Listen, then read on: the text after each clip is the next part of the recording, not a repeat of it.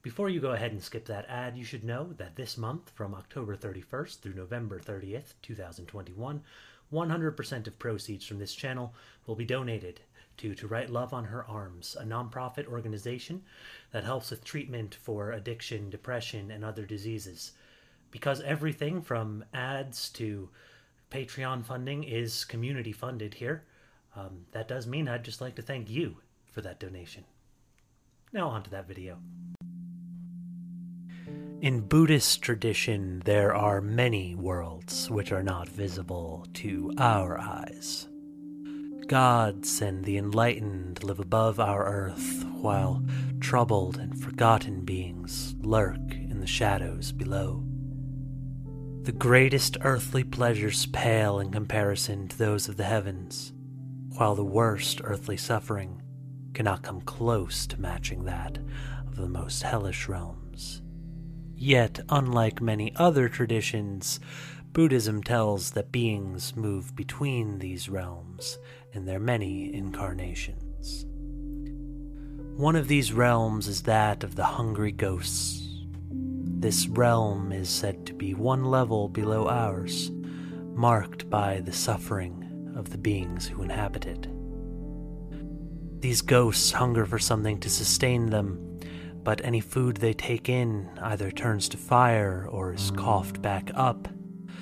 Unable to find what they need, the ghosts roam the earth, searching. But incarnation as a hungry ghost is not a permanent hell. Even in the darkness, there is hope, as we can see in the story of one monk who visited the realm and escaped to tell the tale. My name is Sean. Welcome to Mythos and Logos. Existence as a hungry ghost is defined by insatiable desire. The shadowy creature is recognized by its huge stomach, the outward sign of an unyielding appetite. But the rest of the ghost's form is quite the opposite, disturbingly thin and weak, betraying the fact that its stomach is entirely empty. For some ghosts, food transforms into dirt or flame at their touch. Others have thin necks or closed mouths, allowing nothing to pass through. Ghosts will fight each other over even a single grain of rice, aching for a moment's relief from the pain of hunger.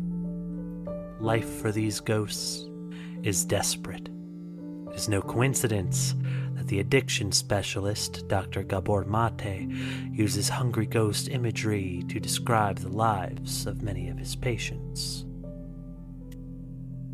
This is the domain of addiction, where we constantly seek something outside ourselves to curb an insatiable yearning for relief or fulfillment. The aching emptiness is perpetual because the substances, objects, or pursuits we hope will soothe it are not what we really need. We don't know what we need, and as long as we stay in the hungry ghost mode, we'll never know.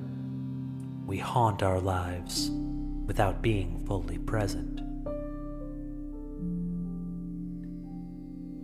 Just as those whose minds are ruled by dependency are not fully present, the ghosts are not fully here, yet not detached from this earth either. The hungry ghosts exist at the margins of our world, invisible to all but a gifted few. A poem in the Pali Canon of Buddhist scripture tells of ghosts who dwell outside city walls, who watch the living inside feast, but forgotten are unable to share in their meals. Other stories describe ghosts with an endless thirst, inhabiting riversides, only able to drink the mud kicked up by the shoes of those passing by. But rather than fear these ghosts, humans typically pity them. Moved by their suffering, there are many stories of humans' efforts to save the hungry ghosts. But the most well-known of these is that of one of the Buddha's disciples, who descends into the realm of the ghosts with a mission to save them. Of all the Buddha's disciples, Maudgalyayana is said to have been one of the most remarkable. Born into an upper-class family of intellectuals, Maudgalyayana was a gifted scholar in his own right, handpicked to teach the Buddha's son. But this story focuses on one of the disciples' more mystical gifts, his legendary ability to see the dead. During one particularly deep meditation, the monk leaves our world and approaches a hellish realm which exists in its shadows. This is the realm of the hungry ghosts, where Maudgalyayana sees beings suffering, each in a way specific to the life they lived. Yet, of all the suffering ghosts, Maudgalyayana is drawn to one, thin, skin and bones, but strangely familiar. His heart breaks when he recognizes this suffering ghost as his mother. Remembering how his mother cared for and fed him, Maudgalyayana tries to ease her suffering. But as scripture tells, this does not go as planned.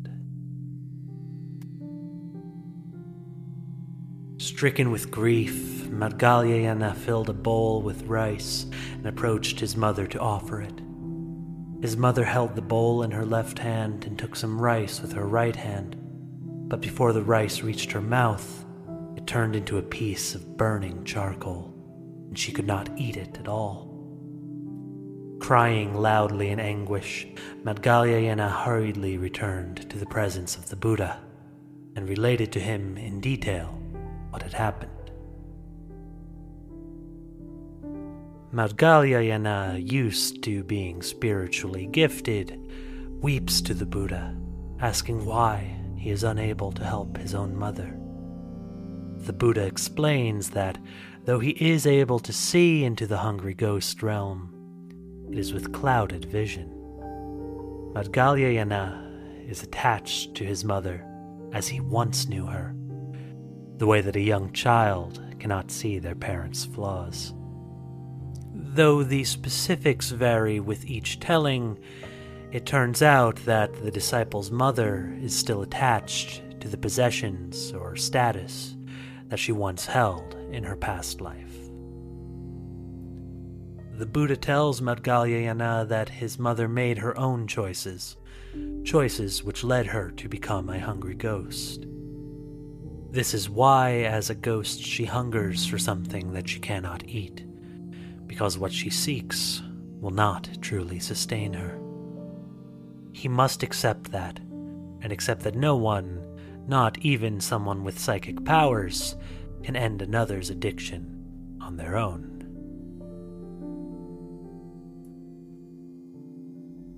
The Buddha tells Maudgalyayana that what is needed to end his mother's hunger is a community effort for good karma. It is important to understand karma not as some point system, but rather as an interwoven relationship of cause and effect. The goal, then, is to cause a break from the vicious cycles of suffering which define the ghosts' lives. The Buddha tells Maudgalyayana to gather food and offer it as a gift to the community of monks who depend on donations to live. Maudgalyayana gives the donation in his mother's name, and in turn, the monks pray for her. Just as the donor and the monks are connected, each helping each other, we are asked to understand all beings. As we influence and are influenced by those around us like a complex knot, a good action on one end pulls all of the others along. This is how Maudgalyayana's action reaches even his mother, breaking the vicious cycle of bad karma and giving her the opportunity to make a change. Maudgalyayana's gift marks the first occasion of the Hungry Ghost Festival, held yearly across Asia and the world, in which offerings are made on behalf of those who have passed. The laity offers food for the monks in the name of the departed, and in turn the monks work to ensure that the dead are remembered and honored. Many offerings are made directly to the ghosts as well, such as burning offerings of play money or holding performances with the front row open for any hungry ghosts who may be attending. And it is, of course, the living who make these sacrifices, so the purpose is twofold. By offering good karma to the departed, we can also better train ourselves to let go of our attachments. By helping the hungry ghosts, we stop ourselves from becoming them.